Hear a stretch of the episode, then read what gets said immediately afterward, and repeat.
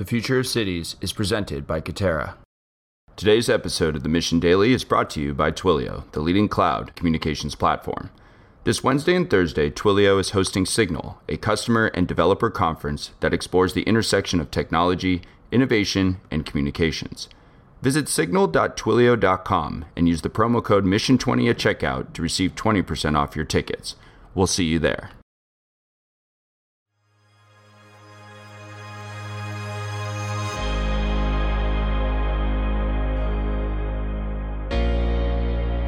Welcome to the Mission Daily. This week, we are previewing our new podcast, The Future of Cities. In each episode of The Future of Cities, we dive deep on a subject that affects how our cities are growing and changing. Each episode includes commentary from industry leading experts, including city planners, technology innovators, government officials, architects, builders, and more. This week on the Mission Daily, we are running the interviews we did for the Future of Cities in their entirety. Today's episode features an interview with Emily Warren. Emily is a Senior Director for Policy and Public Affairs at Lime. She spoke to us about how scooters could forever change cities for the better, and why we are about to see a Cambrian explosion of transportation options. She also told us why you might never want to own a car again. If you like what you are hearing, please subscribe to The Future of Cities on Apple Podcasts or wherever you get your podcasts. Emily, so exciting to have you on the Future Cities. We are thrilled to be talking about Lime, scooters, bikes, and all things mobility. How are you doing? I'm doing great. Thanks so much for having me. Okay, easy questions first. What do you think makes a city great?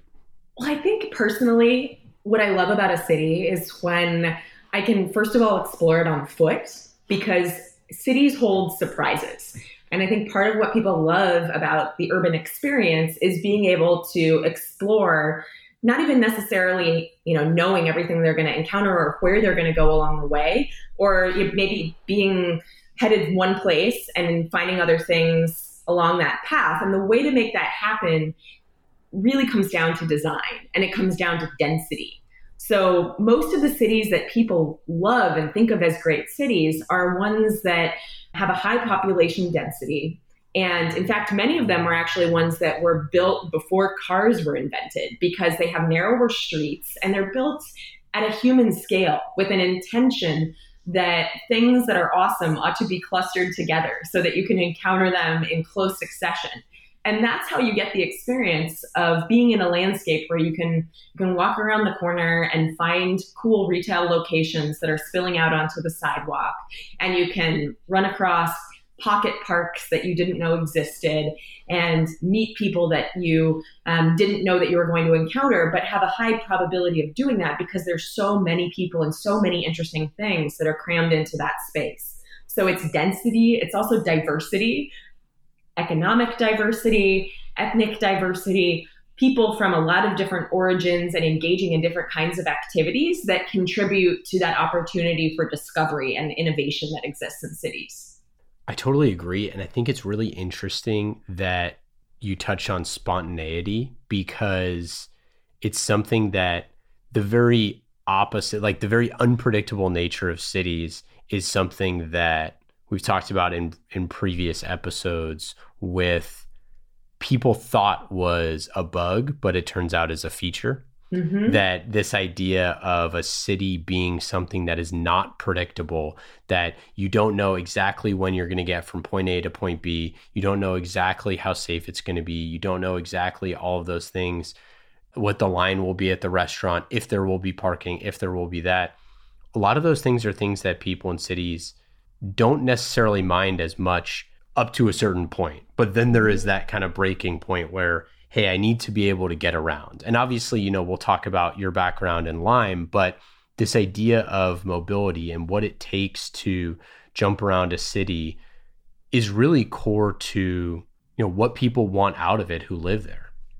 I think that's right. And it's interesting that you key on this question of spontaneity because that's something I've been thinking about a lot as it relates to Lime and specifically the experience of being on an electric scooter compared to how you behave when you're in a car.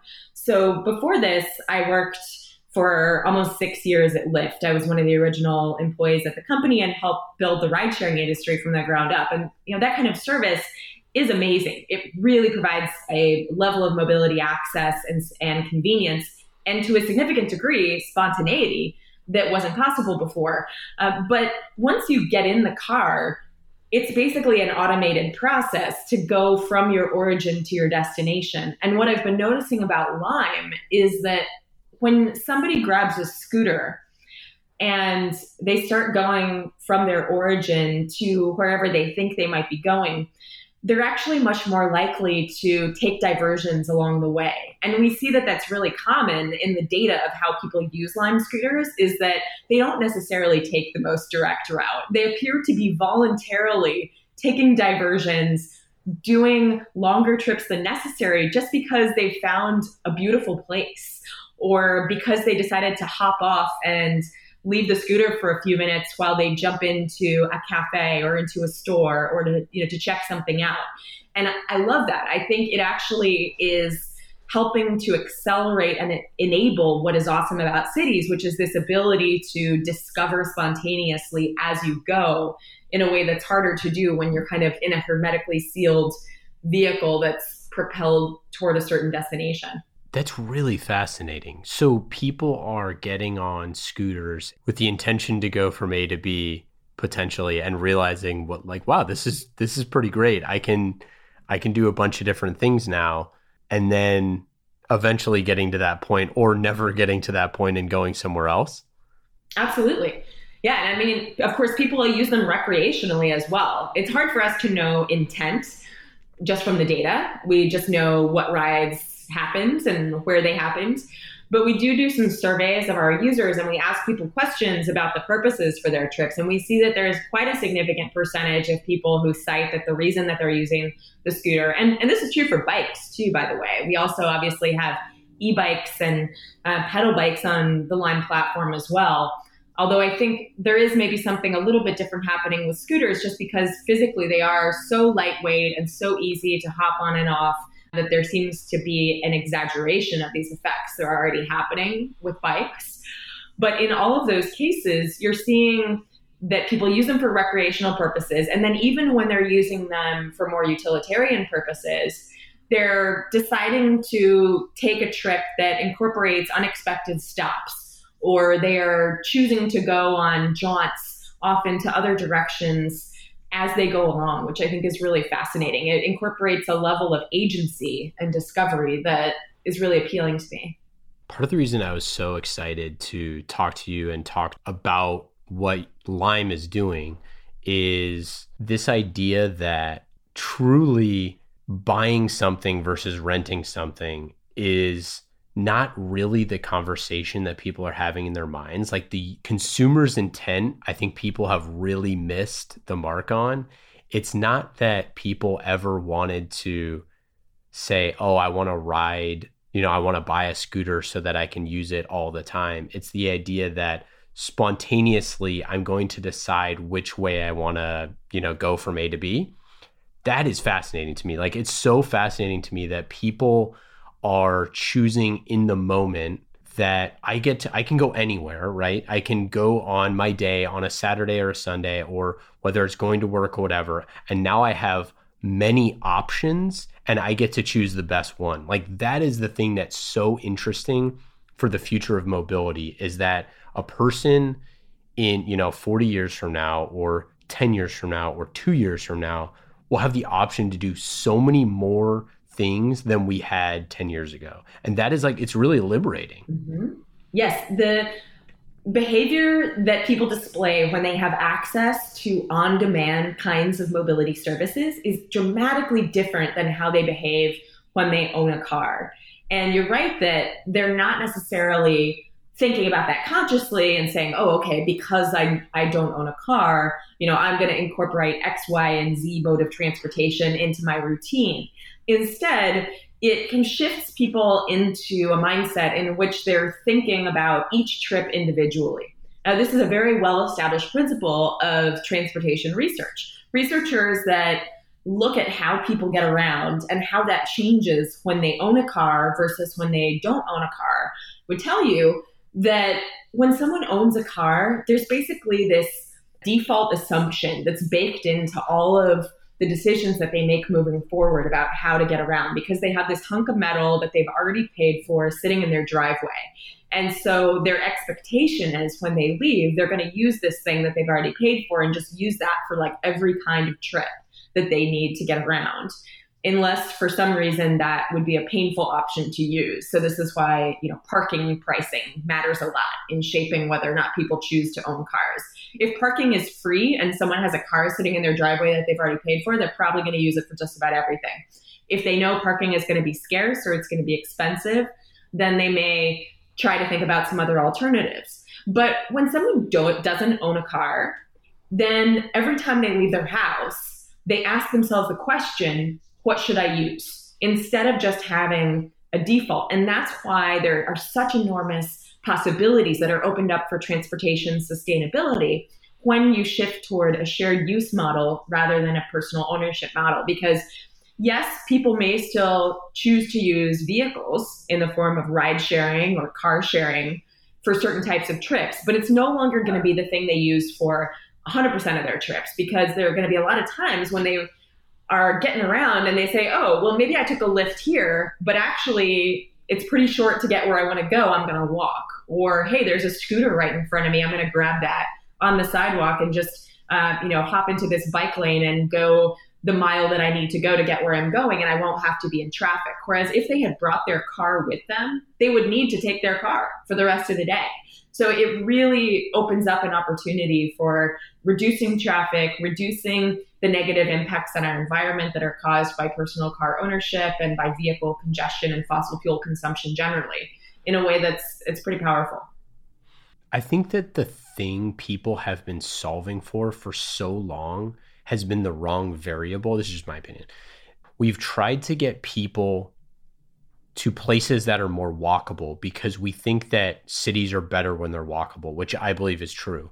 But what we didn't, what we weren't factoring for is we don't necessarily need cities to be walkable everywhere because it's not possible to walk from one end of Houston to another when you have a meeting, right? It's like when you used to, if you were in college and you had class on either end of the campus or something like that.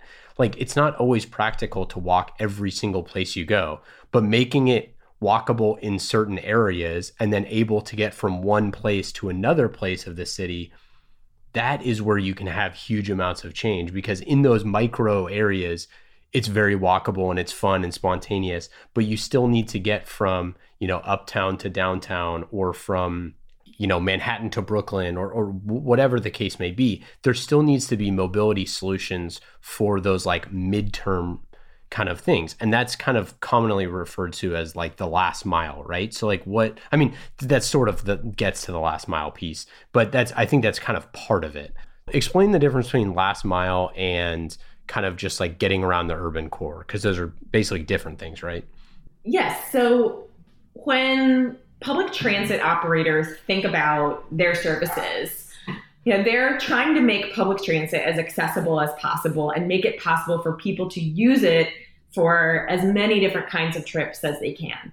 But the fact is that public transit only works financially and operationally for very high density corridors. So basically there there have to be a lot of people trying to go between point A and point B or generally along that route in order for it to be feasible to spend all the money on infrastructure to build up a train system and to operate a train system along that right of way, or even to operate a bus line. You need a lot of people filling up that bus. Otherwise, it's not going to pay off the cost of this enormous vehicle and the labor to operate it, et cetera. And so that's why generally you really only see high quality, high frequency transit on these really busy routes. And if you're not on that busy route, then you're going to have to get to that route in order for it to be able to serve a need for you. And so that's a challenge. And that's why it's very often the case that people who, you know, the only people who use transit are ones that live and work relatively close to the ends of the line, you know, or the stops along the way on this really busy corridor. And transit agencies would really like to expand the population of people who can use their services. And you know, we should want that as cities too. Uh, you know, as citizens, as governments, it's important for more people to use public transit for commuting because that's the most efficient way to move large numbers of people in a high density context without contributing to congestion. So you need to have ways to feed people in to that system. You need to find ways so that you can expand the the scope of folks that are able to access public transit stations. And Lime can serve as a first and last mile solution that does connect people to those stations. Whereas in the past, if you lived a mile and a half away from a train station, you might not feel like that was really a good option for you in the morning, especially because very often there's not parking available. If you think about the Bay Area, where you live in Oakland and where I used to live, parking at BART stations is at an enormous premium. It's incredibly difficult to get. You have to basically get there at 6:30 or 7 in the morning and if you try to put yourself on the list for a reserved space, you could be on it for years. I think I'm still on the Oakland list and I should probably stay on it because if I move back there in 5 years, I still won't have come to the top of it yet. Uh, totally. You know, in Rockridge, right? So so for that reason, you know, we need to have services that don't require people to park a vehicle at the train station, but that can get people to the train station and allow them to access that transit line. So, a service like Lime that extends people's reach farther than they would be willing to walk can expand the scope of ridership for public transit and get a lot more people into that system on a regular basis. And that is slightly distinct from the kind of function that Lime serves in just people getting around a downtown area or you know a trip that doesn't connect to transit but it's it's all part of this ecosystem that makes it less necessary for people to use vehicles to get around there's recently a study that came out that essentially said that ride sharing creates more traffic and I forget. I think it was like 160 percent more traffic, and I think it was New York City or wherever it was. And then we've seen like legislation passed since then, and this is all in the past like week, basically. But I'd love for you to to talk about. You know, you obviously had a long career at Lyft, and you served as part of the World Economic Forum on autonomous and urban mobility. I'd love for you to kind of weigh in on this with this idea that what creates something right now in a certain moment in time is not necessarily what it will be in 10 years. And therefore, judging something, judging traffic, or judging the last mile problem, or whatever these things are, I guess just speak to the idea of like, what do you feel like 10 years from now? All of those services and all of these kind of the plethora of different options those solutions do you think they'll be solved? Do you think it's going to be exacerbated? Like what are your thoughts there? I think policy matters but i have a lot of concerns about the approach that we're seeing in response to the study that you mentioned and the actions that were taken in new york city. Because what they're doing is not targeted toward the real causes of congestion and when you look at the full scope of things that contribute to traffic, really the vast majority of vehicles on the road are personally owned cars. I actually looked at the numbers the other day for New York State DMV records, you know, the number of vehicles that are registered in, in New York City, and I think it's close to 2 million. So wow. that really puts in perspective the you know tens of thousands. I think it's you know maybe 100,000 or a little bit fewer cars that are on ride sharing platforms. We have personal cars that are taking up enormous amounts of space, that are filling the streets with traffic, and that are reducing the amount of available space for housing construction and other productive economic uses because of the need for parking. And it's really incomplete to focus on a solution that only looks at shared vehicles. In fact, shared vehicles are a very important part of reducing the need for car ownership altogether. And so I'm very worried that if we take steps that dramatically reduce the availability of shared mobility services, that we're going to undercut our ability to move people away from car ownership. Car ownership can't be reduced through one mode of transportation alone. You can't just offer ride sharing and think that that is going to cause someone to give up owning a car. It's part of a portfolio. Bikes, scooters, walking, transit, ride sharing, car sharing, all these things together create enough of a robust package that can address all of the different kinds of use cases that pop up in someone's life and some redundancy to offer a sense of security for people that something is going to be there for them in any circumstance. That is how you compete with car ownership. But if we, you know, chip away at the effectiveness of different parts of that package, and reduce their reliability and reduce their availability in different areas, especially in underserved areas, which is what I think may happen as a result of the New York policy. That is very counterproductive to the goal. So I would rather see policies like comprehensive congestion pricing that encompass personal vehicles, which are the major contributor to congestion, and also ride sharing vehicles, because yes, they also can cause congestion if there are too many of them um, but they do that in a in a logical way that cuts across all types of vehicles, and you know they're really targeted to those areas where that's a problem, which didn't happen with the cap that was put in place. That was not a targeted approach, and I think it could have detrimental effects outside of the urban core. So that's the kind of approach that I would prefer to see. And I think when you talk about caps generally, it's problematic from the perspective of a data-based approach to regulation. I think when cities yep. are evaluating, you know, what is the level of shared mobility service of X, Y, or Z kind that's needed in this area, that number needs to be based on data. And in fact, it's going to constantly change. It should be responsive and dynamically indexed to the demand that exists and the actual outcomes that are delivered by these services, which is why, for example, with Lime service, we're excited to see some cities starting to adopt an alternative to caps that is based on performance, utilization based dynamic caps that instead of setting a fixed number of scooters or bikes that make sense in a city, there's a recognition of the fact that that level of need is going to change very rapidly and fluctuate over time and that the city should focus instead on outcomes of okay they want you know a certain number of trips to happen per day to make sure there's not excess supply on each vehicle and say, okay, you need to have three or four trips per happen per day per scooter.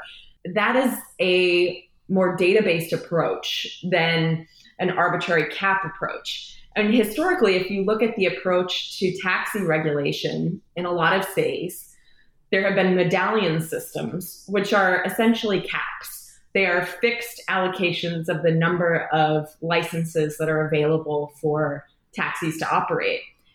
And frankly, that was such a broken system. It created such a shortage of shared mobility supply that it created the, the need for Lyft and Uber to exist in the first place. In San Francisco, you know, where I lived, prior to the creation of Uber and Lyft, it was impossible to get a taxi because the number of authorized licenses in San Francisco was far below the level of demand. And so you just never saw them outside of the densest parts of the downtown area. And I'm afraid that if we start taking a cap based approach to ride sharing services, that we're going to end up right back where we started, which is would really be a sad thing to see after having seen such an improvement in uh, mobility access in the years since those services were created. So, to get back to your original question, what's it going to look like 10 years from now? I think if cities have the political courage to look at the problem comprehensively and to enact policies that are inclusive of personal cars, which are by far and away the most dramatic contributor to almost every negative externality in our transportation system, certainly traffic and emissions foremost among them, then we are likely to see a rational framework that can be effective in shaping people's choices so that they're inclined to choose something other than a car when they're in a dense urban zone where good options are available other than a, a vehicle and they're likely to choose other options you know when that's necessary and i hope that cities will choose that path i mean it's so counterproductive to me to think about these things that the market is requiring them. Like we realized as a society, like, oh, you know it's really great? Getting where I need to go. And then it's like, well, it might slow everything down right now. It's like, well, maybe there's more cars on the road now that there's, you know, shared services. And it's like, but the cars that are being added to the road, even if right this second, a lot of those people are doing one person drives, in the future, they are, well, number one, they're equipped right now for carrying a full car, which you know, Ian Faison's car driving down the street by myself is equipped for nobody else because nobody can hop in it, right? So automatically that's a that's a zero. Like that car is a net zero ability or you're relying on that person choosing to carpool, which in a given moment makes no sense unless you have a fixed route and all that sort of stuff, which autonomous will take care of anyways. The second piece of that is it's just not enough time. The time horizon is so short on this. And I think that all of these things, like we just have to have more data to look at this in a longer time horizon. I think it's something like only 2% of car rides are ride shares right now. Like if that number was in New York City, or I, I, think so, or something like that. Maybe. Yeah, it would be dramatically lower than that anywhere else. I mean, oh, okay, that maybe. may be true in the middle of New York City, but in most places, it's you know a tiny fraction of a percent. Okay, so I mean even better, right? So it's a tiny fraction of percent of people, but if it was ten percent, think of how many people are going to the same sort of places that you could add or pick up or drop off people. And as someone who uses the carpool options on ride sharing all the time, it's a little bit frustrating from the old model where you go, well, I used to be able to get there and this added seven minutes on my trip but it gets better every single month because there's more people on those ride routes. Exactly. And it takes critical mass before you're going to have a high probability of matching. That's just, you know, the fundamental math of it. That the more people that start choosing to take shared rides, the higher the likelihood will be that you'll be able to to make matches. And the larger the number of total people participating in the system, the greater the probability that you'll have two rides that are good matches for each other happening at the moment that they're both requested so that they can be matched. So it's something that gets better and better and better as the systems grow. And I think when you, you you look at the other longer term part of that picture is car ownership effects. People don't make a decision about whether to own a car or not to own a car overnight. They tend to do it when their old car breaks down or when they move um, on a you know several year cycle. And so it does take some time for a lot of these effects to actually start to be seen. Now, I do think that they will start to happen faster when autonomous vehicles start to come onto ride sharing platforms because then the costs of taking ride sharing compared to owning a car are start going to start to be a much more obvious economic case for people to use shared rides instead of their personal vehicles. So maybe people will make those decisions more quickly and they'll be able I, I mean, to rationalize ride sharing instead of cars in a lot broader variety of cases with like longer trips but even now, you know, we can start to see some of those decisions starting to happen, and we do need to give it time to show its potential. I mean, I would go a step further from that and say that those decisions, going from someone who is a car owner to not a car owner, is a very quite literal binary scenario. I think the more accurate comparison or the more accurate, like the leading metric would actually be young people who are not a car owner that choose never to own a car. And those are the type, like we have employees at the mission that are like that, that are like, uh, they're, they're sitting there listening to the future of cities and they're like, I can't wait for this stuff because I never want to own a car. Like that, those conversations are happening all over America. And I think people just forget about that, that there's people that as young people get older and they have requirements that they're not going to want to do that. And then at some point down the road, maybe when they have you know kids or something that they require you know i need i need three seats in the back you know or whatever that then they go and need one car for the family which they use for certain types of trips but they don't use that for work every day because they use other means i mean like those things are generational they're on 10 year time horizons like that is culturally baked in and I think that those are the type of things that we just can't look at, at in 2018. We can't just draw a line in the sand and be like, hey, we totally know what 10 years from now is going to look like. I think we just need to have the flexibility to say, hey, if buying behavior changes over the next decade, what does it look like as young people want to move into cities, want to move as mega cities become a reality, as more people move into big cities and less people require cars? What does that look like? And I think that those are the bets that, you know, Lyft and Uber and Lime and ride sharing and autonomous vehicles and all of that those are the bets that i think companies are making i mean it, it, in my opinion exactly and i think it's so important to try to create options for people but then use policy to shape incentives i'm a big fan of using things that have a rational economic component like pricing yes. to you know adjust people's calculus so that basically you're fully baking in the public costs and all the externalities of the services that people choose into their incentive structure and their decision making um, that's the beauty of something like con- congestion pricing when applied uniformly across all types of vehicles is that you're not restricting the availability of cars or ride sharing services or anything else you're just applying a fee if people you know, choose something that has a higher greenhouse gas footprint or contributes more to congestion or takes up more public space. That cost is baked into this price and it allows people to make a decision of whether or not it's worth it to them because they have a mobility need that requires them to make that choice, then that's still available to them. They're not stuck. But it also shapes their behavior to try to reduce the frequency of that behavior when they have other good options. And the key to that is options, right? If we want people to actually be able to feel they have a choice, not to have to take a car, uh, they need to have a plethora of other great solutions to that particular mobility challenge. And in an environment where you know, we don't see particularly forthcoming funding for a lot of public transit infrastructure to, to step up its capacity, I think we want to see a lot of other options also coming to the table. But you know, I'm a huge believer in public transit. We absolutely need to, as a society, choose to reinvest and increase our investment in public transit infrastructure in cities.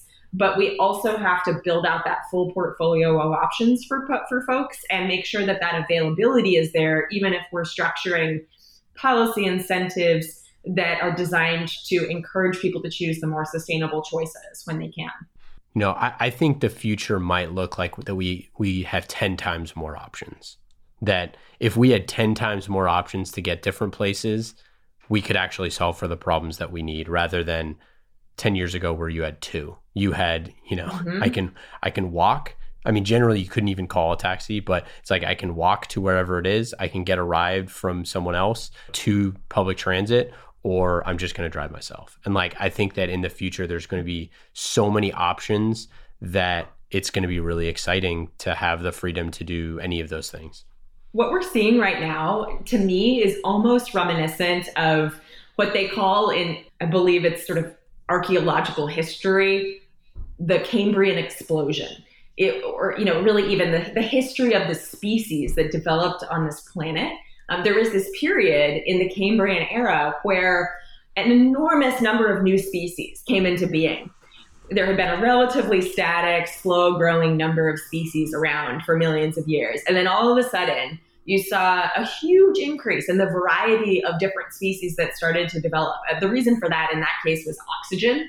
And what we're experiencing right now is something like that, but for mobility and data and mobile connectivity are the oxygen that are contributing to this sudden expansion in the variety of mobility options that are available. I love it. I think the scooter is the perfect example because it's so counterintuitive. Like nobody was saying around two years ago saying, you know what's going to be really big soon? Scooters. Like it was, yeah. it came as a surprise. It came as a surprise even to to us to see the degree of response to that new shape of a device. It's something that, in many respects, offers a similar value proposition to a bicycle, but the reality has been that people are reacting to it in a very different way that has proven to generate much higher utilization per vehicle than we see with traditional bikes. Why is that the case? I think it's you know it's a very interesting question that may relate to the design of the device, how people perceive it, the ease of getting on and off, how well it works with people wearing business clothes or for women, a lot of different factors. But the moral of the story is that there are going to be a lot of these surprises. There are so many different permutations of mobility devices and vehicles that we can create that will serve different kinds of needs that haven't even really been imagined yet or tried out yet. And now that we have the oxygen there to start feeding that innovation and experimentation, I think there's going to be a further explosion in options that is, is simply going to strengthen the portfolio that competes with car ownership to a degree we haven't seen before. Yeah, I love all of that. And I think that analogy is is really apt. And I think that the the rise of the scooter is something that when you look back and you diagram all the things that you just said of why this is making sense right here, right now, I think it's the combination of all of those things. But I think there's just some physics involved. It's just, I don't have to work up a sweat when I do it. Mm-hmm. The handlebars of a scooter are much smaller than that of a bike. It's easier to maneuver. You don't feel as dangerous as, you know, a bike sometimes does in and amongst cars in the way that it is. And I think that ultimately, us being on Razor scooters, that was a, a kid, big, right? It was like training. yeah, and it's like a decade later, it's like every kid what they wanted was a Razor scooter that had a motor, right? And it's like, mm-hmm. oh, it mm-hmm. turns out you can do that. And you see kids all over using these things, and I think that and i say kids as young people as really people of all ages but you know you have some statistics on your riders about you know the household earnings and all of that could you share that yeah, that was actually a fascinating stat. So I think sometimes there's a perception that services like Lime are kind of a, a tech fad or something that's being used by an elite population of early adopter tech bros, for lack of a better word. And what was really interesting is that in some user research that we did recently surveying people who had taken rides on the Lime platform, we found that over 51% of our riders reported that they had a total household income of $75,000 or less. So these are middle income and low income families, you know, with a, on a majority of our riders on the platform who are choosing to use this service, which does not fit with the high income earning tech bro stereotype. I'm sure we have a few of those too, and that's great. We're grateful for their business.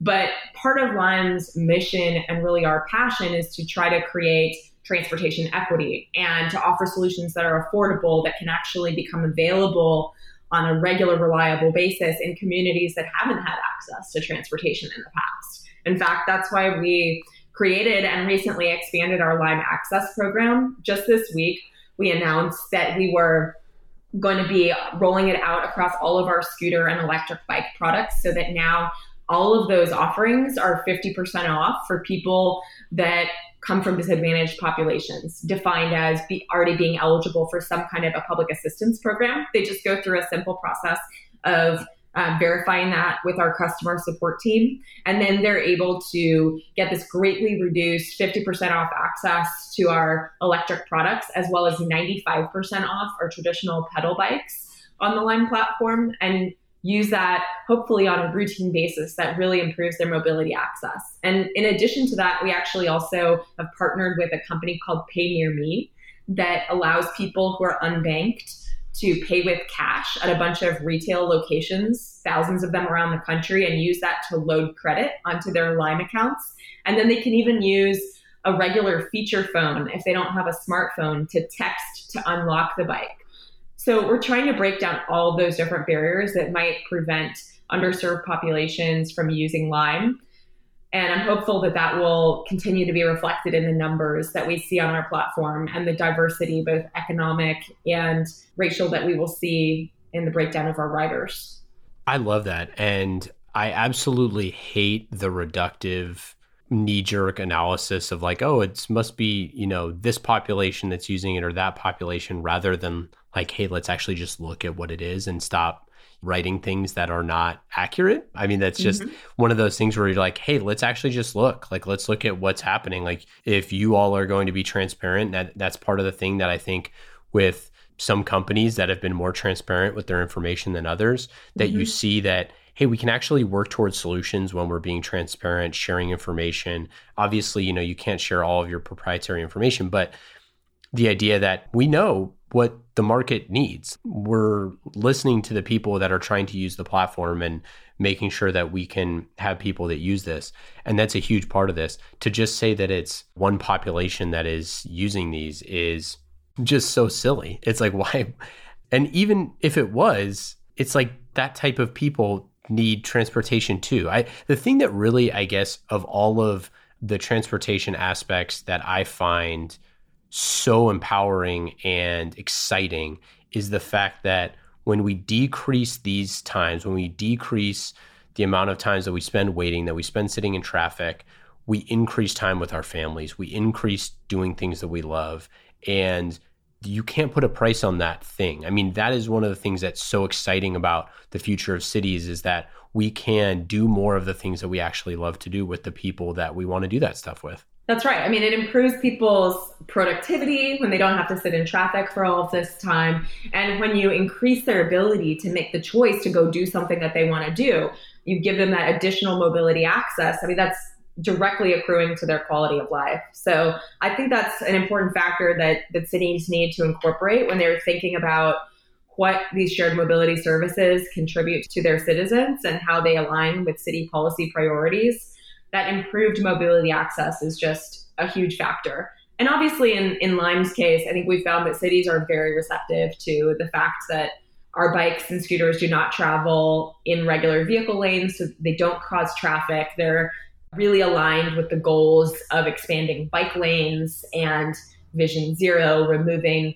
the safety issues that are associated with such high usage of cars today by encouraging more people to adopt active transportation options and, of course, low carbon options that are completely electric or human powered. So, all of those factors need to be taken into consideration by cities when they're thinking about how to prioritize, of course, you know, the services that they allow to operate on their streets but also how much space is allocated to those different options? You know are they are they allocating a really disproportionate amount of space to cars and parking even though options like bikes and scooters align better with their stated policy goals as a city? Cities really need to evaluate that and even go back to the drawing board and think about how can they make design changes and adjust the prioritization of the use of public space to better support the success of options that will help them achieve their policy objectives. Yeah, I couldn't agree more. And I'll I'll kind of leave that that final thought. That that was great. And kind of want to switch gears here with our lightning round, which I have not told you about. Uh, Ooh, we do a lightning round, fast and easy questions. Are you ready? Sure, go for it. What app are you using on your phone that is the most fun? An app that I've appreciated recently has been Rover because I have two small, sweet rescue dogs who I love very much. And I also travel a lot. And so I am very eager to try to find great people in my neighborhood who love dogs, who can help me out when I go out of town. And Rover is an amazing service that does that on a peer to peer basis. I've found some fantastic dog sitters and dog walkers who love my dogs uh, maybe not quite as much as I do, but but pretty darn much in just a few blocks away from me using the Rover app. This is not a sponsored advertisement. I really, yeah. I just love Rover. That's great. That was awesome, and they've been really good dogs throughout this podcast. So good job for for them as well. What uh, what's your favorite time saving tool? I think that it's critical to block off time on your calendar for proactive work and then require that when people put meetings on your agenda that they have a stated objective and that they aren't scheduled for longer than they than they need to be. I try to be relentless about consolidating meetings that are unnecessary and making sure that I have enough space in my schedule for those proactive projects because that's really where creativity lives. And if you don't provide time for it, you just end up being in a reactive posture and not actually doing those extremely impactful things that can save you so much time on things that you'll need to react to in the future. Couldn't agree more. Do you have a favorite team, sports or otherwise? My husband is a huge basketball fan, and we are fans of the LA Lakers. before I met him, I hadn't really spent a lot of time on basketball, but since we've been together, I've come to love it and I'm a totally dyed in the wool Laker fan and really hoping that now that we have LeBron that we're going to rebuild and start to dominate as we rightfully should. As a Warriors fan, I wholeheartedly disagree, but I appreciate the enthusiasm. You have a favorite podcast? I love 99% Invisible. Yeah, it's great. From Oakland. Favorite recent book you've read? A book called Pachinko right now, which is really great.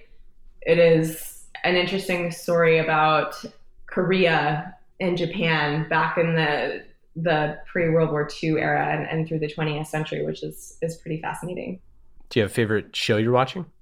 On Netflix, oh my gosh, it's my guilty pleasure. I don't have regular TV. My husband and I are cord cutters, so we stopped our cable subscription a couple years ago. But there's such a wealth of other things right now. I'm, I'm excited for the new season of Insecure to heart, start on HBO, which is a great show, but that's not for a couple weeks. Right now, I've been frankly just splurging on lame like food shows, like food competition shows on Netflix because that's my my guilty pleasure. I just want to see somebody have to bake cupcakes really fast and then get judged for it. Favorite one day getaway in Boston? I haven't lived in Boston very long, so I'm in exploration mode, and every place that I'm going is like for the first time. So I'm trying to plot one out right now, hoping to get up to Maine and maybe check out Portland or some of the other places on the Maine coast. Last two questions. What is your favorite city? I recently moved to the lovely city of Somerville, Massachusetts, which really is fantastic from an urbanist perspective. It is a shockingly good little microcosm of what a city should be. It's right next door to Boston, right next door to Cambridge, and actually quite a small city. But it has such high population density. Its housing was really built for working class people living next door to one another in multifamily homes. And so it has a degree of density that's really unusual in a suburb, even an inner ring suburb like Somerville. And that is conducive to an amazing level of walkability, transit access, and a fantastic landscape for biking and walking and scootering and multimodality. So when I moved to Somerville, I was finally able to get rid of my car, which I had to own living in in the hills in Oakland without any transit access.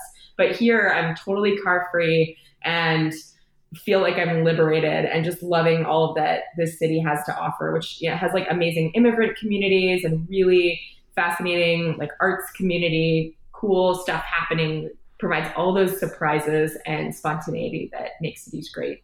Final question. What is the thing that you are most excited about for the future of cities?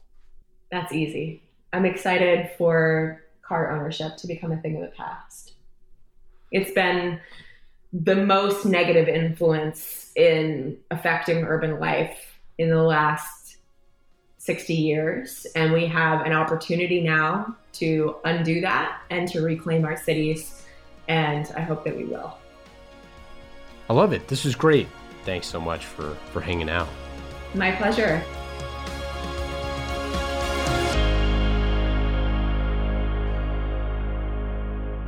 Thank you for listening to The Future of Cities, and thank you to our friends at Katerra. The multi trillion dollar global construction industry is ready for change. Katerra's end to end team is joining together from different industries to innovate the future of building. Learn how you can join their growing team at Katerra.com or click the link in our show notes. Hey, listeners, thanks for tuning into this episode. I hope you enjoyed it as much as I did. If you haven't already, please subscribe, rate, and review this podcast. It helps spread the word, and I would greatly appreciate it. See you next time.